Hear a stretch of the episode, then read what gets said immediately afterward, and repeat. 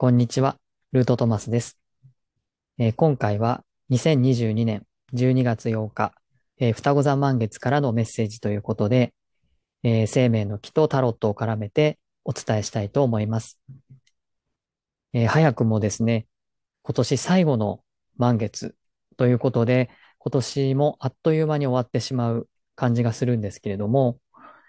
え9月の終わり、秋分から、あの、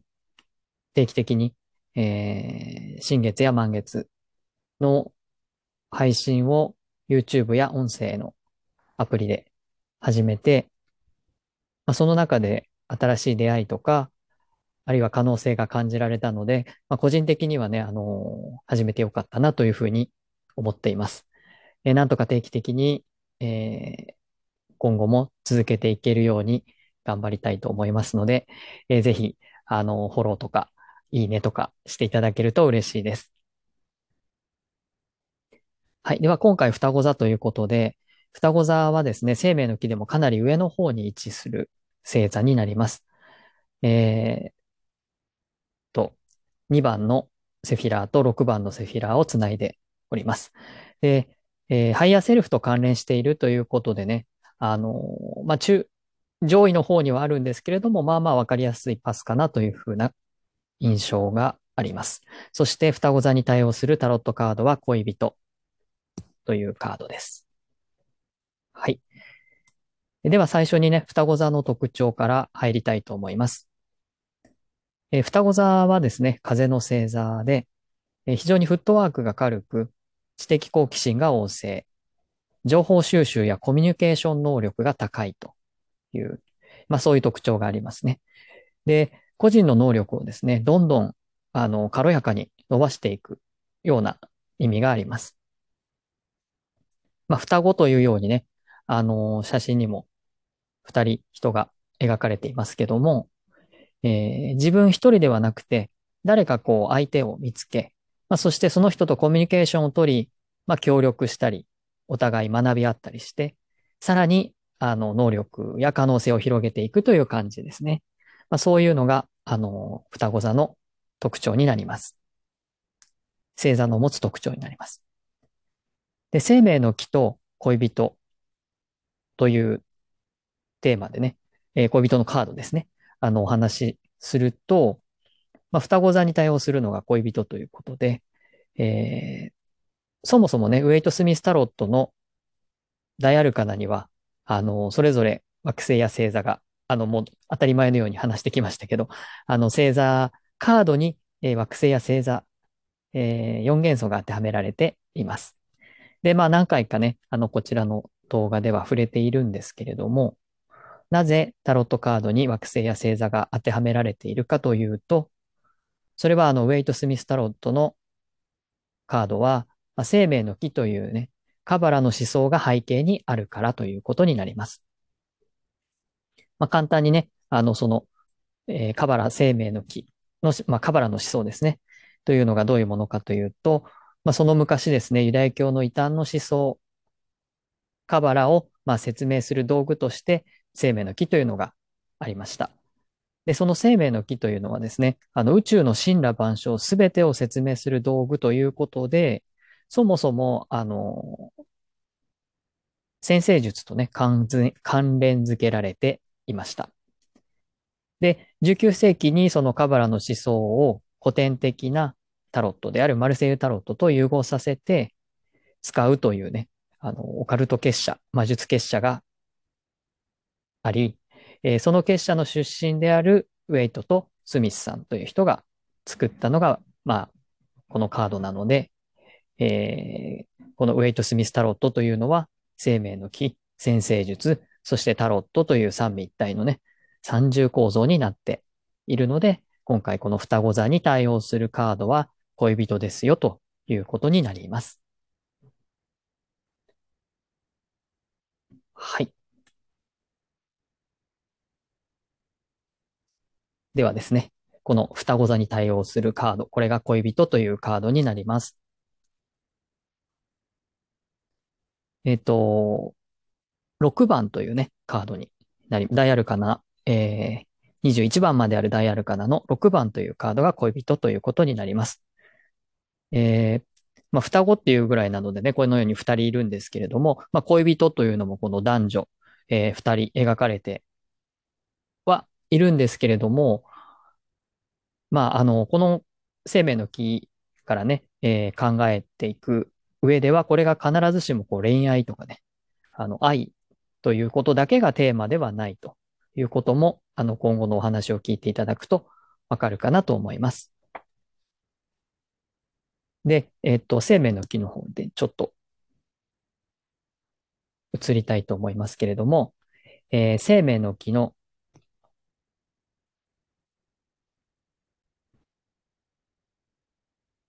はい。では、生命の木でね、そのパスの場所など、えー、ご説明したいと思います。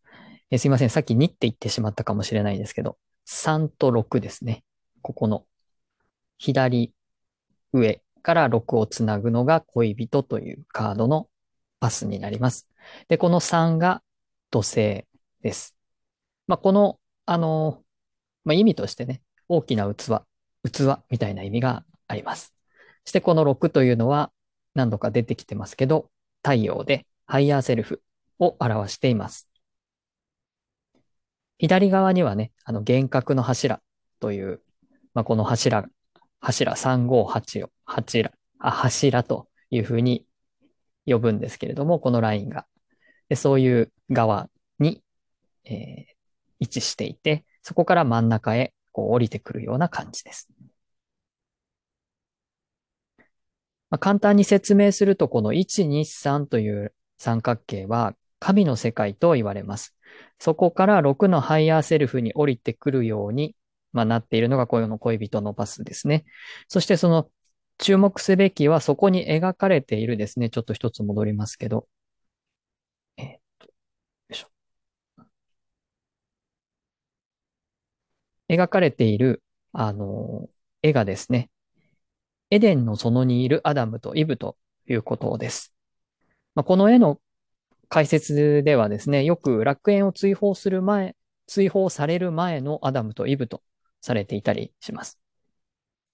で、この絵からですね、天使がまるでなんかこう、祝福してるかのように見える明るいカードなので、なんか、あの、聖書で言われるようなね、旧約聖書で言われるような、こう、失楽園みたいなテーマは感じられないですけれども、まあ、このパスのですね、3から6へ向かうパスのテーマは自立です。で、えー、つまり神の世界からですね、切り離されていく、出ていくということを表しています。そしてこの6という数字がですね、もともと、あの、数字にも意味があって、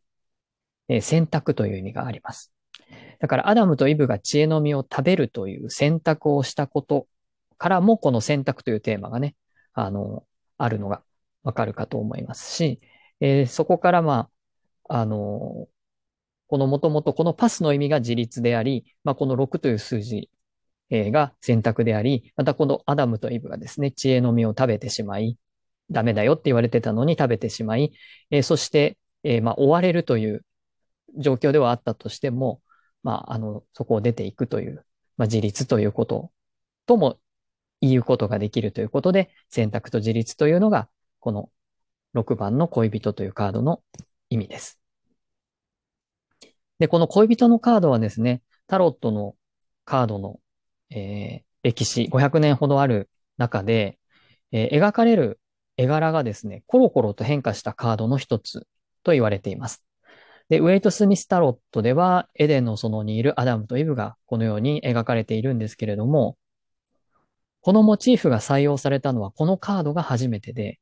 意外にもですね、初めてで、マルセイユタロットや、まあ、古典的なね、あのカードであるマルセイユタロットや黄金の焼け団のタロットも、この絵ではないです。このモチーフを採用してはいないです。ということです。で、そのことからもうこの作者であるウェイトがですね、このカードに込めた思い入れの強さというものが、まあ、ある感じがします。まあ、そのことについてはですね、ちょっと今回は双子座のメッセージなので深く触れないですけども、まあ、生命の木を読み解くタロットの講座というのを僕は、あの、これからスタートしていこうと思っているんですが、まあそういう講座の中では、あの、もう少し詳しくお話ししたいなというふうには思います。はい。では、えっ、ー、と、生命の木の方にちょっと移ります。はい。で、以前からですね、まあこの6番ハイヤーセルフのところは、あの、パスがいくつも来ているので、えー、いろんなカードの時にご紹介していくこれまでもしてましたし、今後もしていくことになるので、一応ハイヤーセルフとは何かということについて、えー、少し触れておきたいと思います。まあ、生命の中、あ、生命の木の中では、えー、6というね、この中心にある黄色い丸が、あのー、太陽を表していて、まあ、ティファレットっていう言い方で、このセフィラー、6番のセフィラーは呼ばれます。で、ティファレットは調和やバランスという意味ですね。で、そして、まあ、このハイヤーセルフのね、日本語としては、高次の自己っていうふうに言われたりします。で、生命の木の中ではですね、この自己っていうのが3つありまして、この10番が肉体の自己っていうふうに言われます。そしてこの、まあ、ここの惑星は地球です。で、9番が無意識もしくは仮面をつけた自己というような言い方がされます。これが、あの、惑星では月です。で、この6番が高次の自己で、えー、ハイヤーセルフです。まあ、太陽です。というふうに、えー、事故を3つの層に分けているっていうのが、まあ、特徴として、生命の木の特徴としてあります。で、工事の事故っていうのを、まあ、簡単に言うと、こう、この木この生命の木でも、この肉体の事故と、えー、まあ仮面をつけている日常の事故や、まあ無意識なんかを、よりも高いところにあると。で、前回お話したように、このベールっていうのがここにあって、まあ7番が感情で、えー、8番が思考というふうにお話しした、まあこの7、8、9、10というのは、まあ日常の私たちの生活の中にまあ、日常というものの中にどっぷり使っているときに、えー、この中でいろんな感情や思考や無意識によっていろんな行動をするよ、みたいな世界になるのがベールの下っていう言い方をするんですけど、このベールから一つ抜けてるところがこの工事の事故であり、えー、自分が置かれた位置を俯瞰する目線の事故。まあ難しい言い方になっちゃいますけど、そういうふうにして、ちょっと高いところから俯瞰する事故というふうに言えます。まあ、あのあえて言えば、この、なんというか、幽体離脱をしてというかですね、えー、まるで幽体離脱をしているかのように、えー、今自分が置かれている様子を、まあ、まるで映画やドラマを見るように、別の視点から見るようなイメージです。なので、普通ね、このベールの下で生きている私たちは、この工事の事故には全く至れない。たどり着ける視点ではなく、あの、例えばね、僧侶が瞑想をしたりとか、まあ、自分自身深く内省したりしているとき、まあ、心が穏やかになっているときとか、まあ、非常にリラックスしているときに、ふっと、まあ、気づきを得る瞬間とかですね。えー、そういうことだったのかっていうなんかひらめきみたいな状態の時に、ここをさっと上がっている。この6に。一瞬だけこう、ふっと上がるという。でもその状態をずっと保つっていうことは、まあ皆さんの経験上、難しいということもわかるかと思いますけれども、なんかこう一瞬だけ上がれる。まあそんな、あの、瞬間。それがハイヤーセルフにつながったと、状態と言えるということになります。まあハイヤーセルフっていうのはそんなものなので、今後も何回も何回もあの、出てきますので、一応そのように知っておいていただければと思います。で、生命の木はね、この、いや生命の木のこの6番、ハイヤーセルフというのは、この、まあ、ここにちょっと穴が開いてますけど、まあ、1、2、3とね、まあ、ダイレクトにつながっていたりします。だから、まあ、あの、時々神とつながったとかですね、神の声を聞いたみたいなものとか、あるいは上から何か降りてきたと言えるような状態の時っていうのは、この6のところに意識が、こう、まあ一瞬かもしれませんけど、言っているというようなことが言えると思います。つまりその五感以外の目や耳や、こう、触れたりとか、あの、そういうもので感じる以外のですね、まあ、第六感みたいなものからのサインを受け取るのが工事の事故という感じですね。そんな感じで思っておいていただければと思います。はい。では、えーっと、ようやくですね、この恋人というカードからのメッセージをお伝えしたいと思います。えー、双子座満月のね、恋人のカードに対応する、双子座に対応する恋人からのメッセージをあのお伝えしたいと思います。えー、今回ですね、この3番、土星から6番、太陽、ハイヤーセルフに向かってのパスということでですね、ここが、まあ、あの、あ仮にですね、仮にここがですね、エデンの園だとすると、まあ、そこから、えー、自分で選んだ道を、まあ、自立してこう飛び出してくるというのがこの6番へ向かうというパスになります。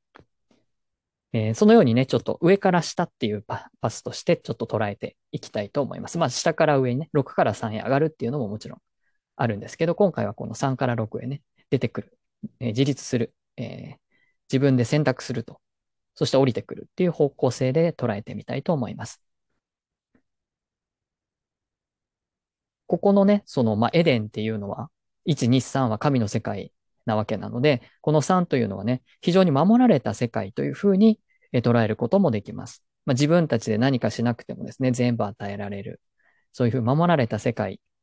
だというふうに、あの、捉えるとすると、そこから一人でこう飛び出していくというのは、あの、非常にチャレンジ。まあ、一人っていうのはその神と繋がっているということからすると、神と切り離されるという意味での一人ですね。そういう意味では、あの、非常にチャレンジするということが、まあ、テーマになってきます。で、え、っと、それ自体はね、ちょっと痛手というかですね、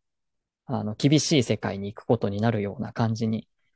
なるかもしれないんですけれども、まあ、別な見方をすれば自分の可能性をね、別の世界で自分の可能性を広げ、まあ、自分らしく自由に、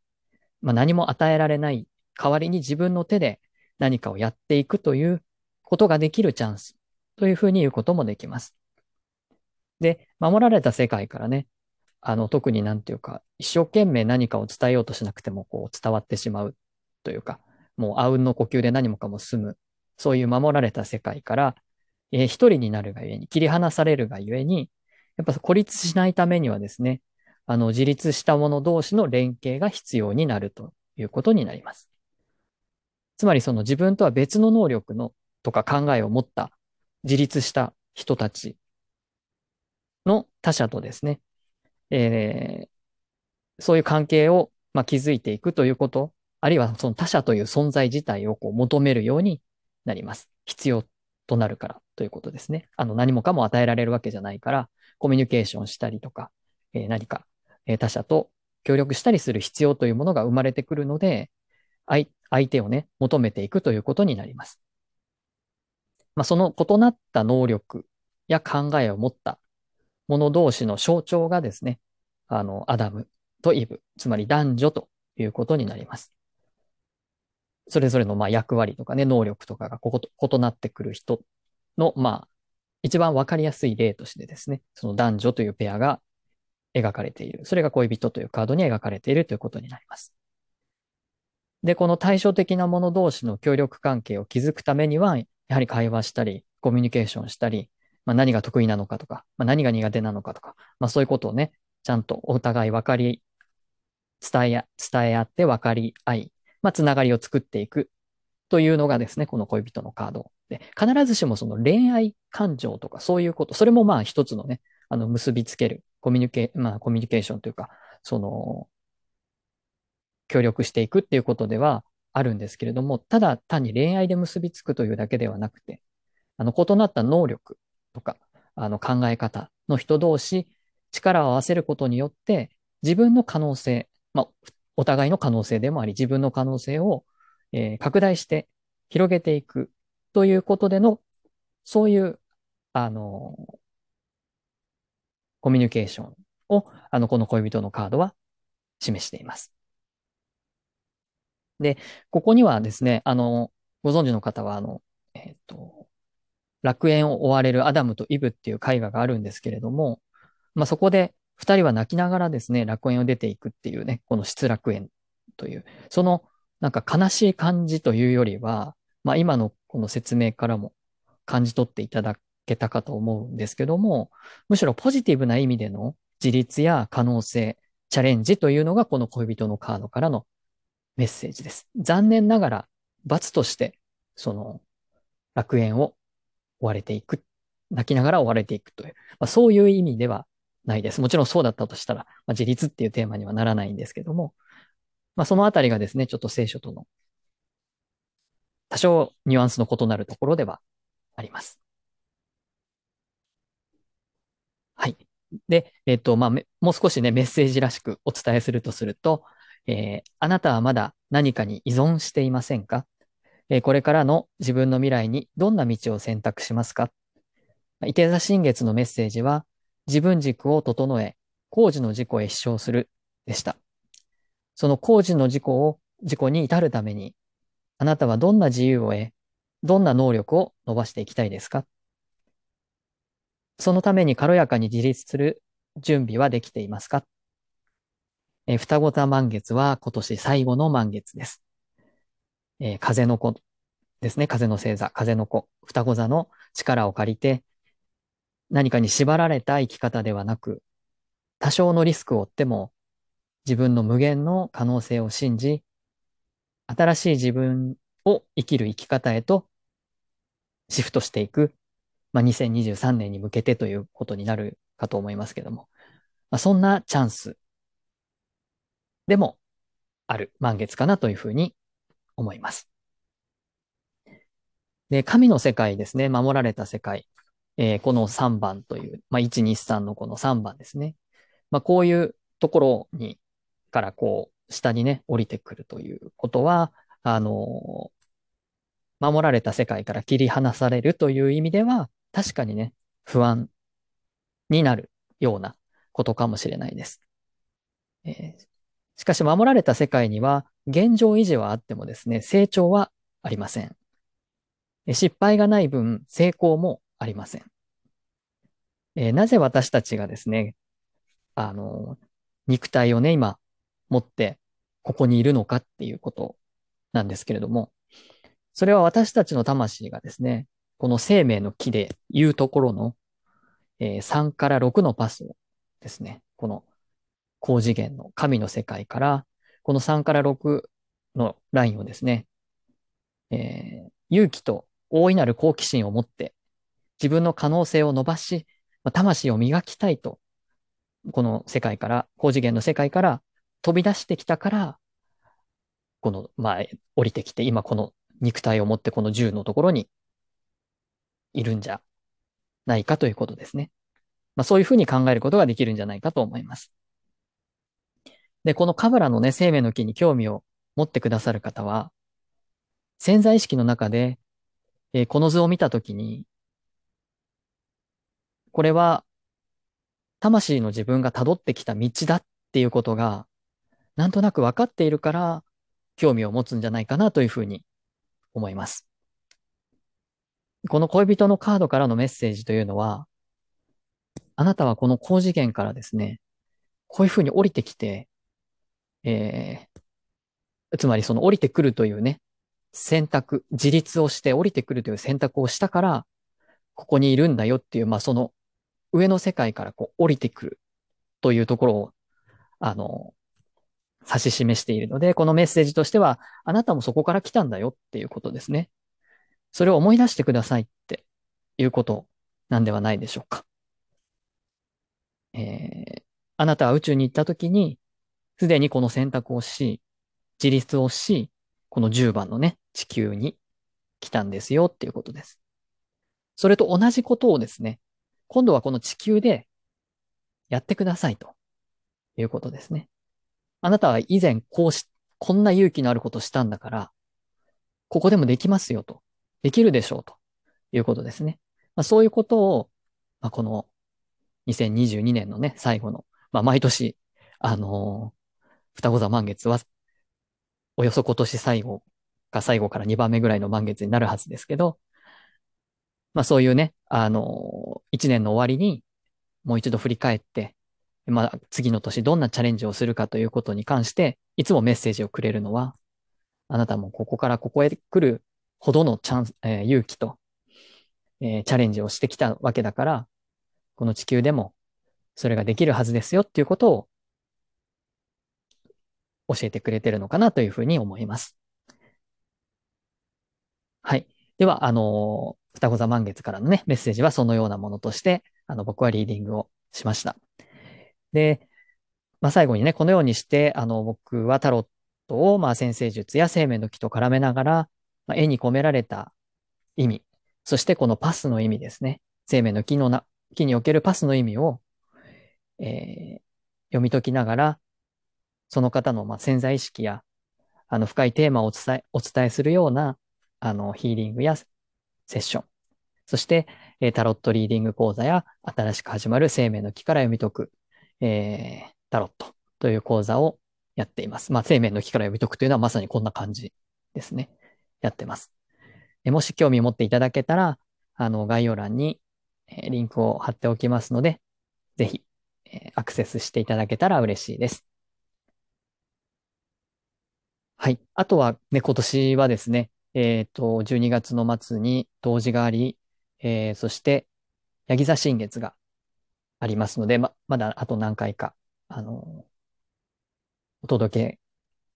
できるかなとは思うんですけれども、まあ、満月に関してはね、これが最後でしたので、えー、ぜひ、この双子座満月からのメッセージですね、受け取っていただいて、まあ、自分自身を振り返る、えー、ヒントとしていただけたら嬉しいです。えー、最後まで、えー、ご覧いただきありがとうございました。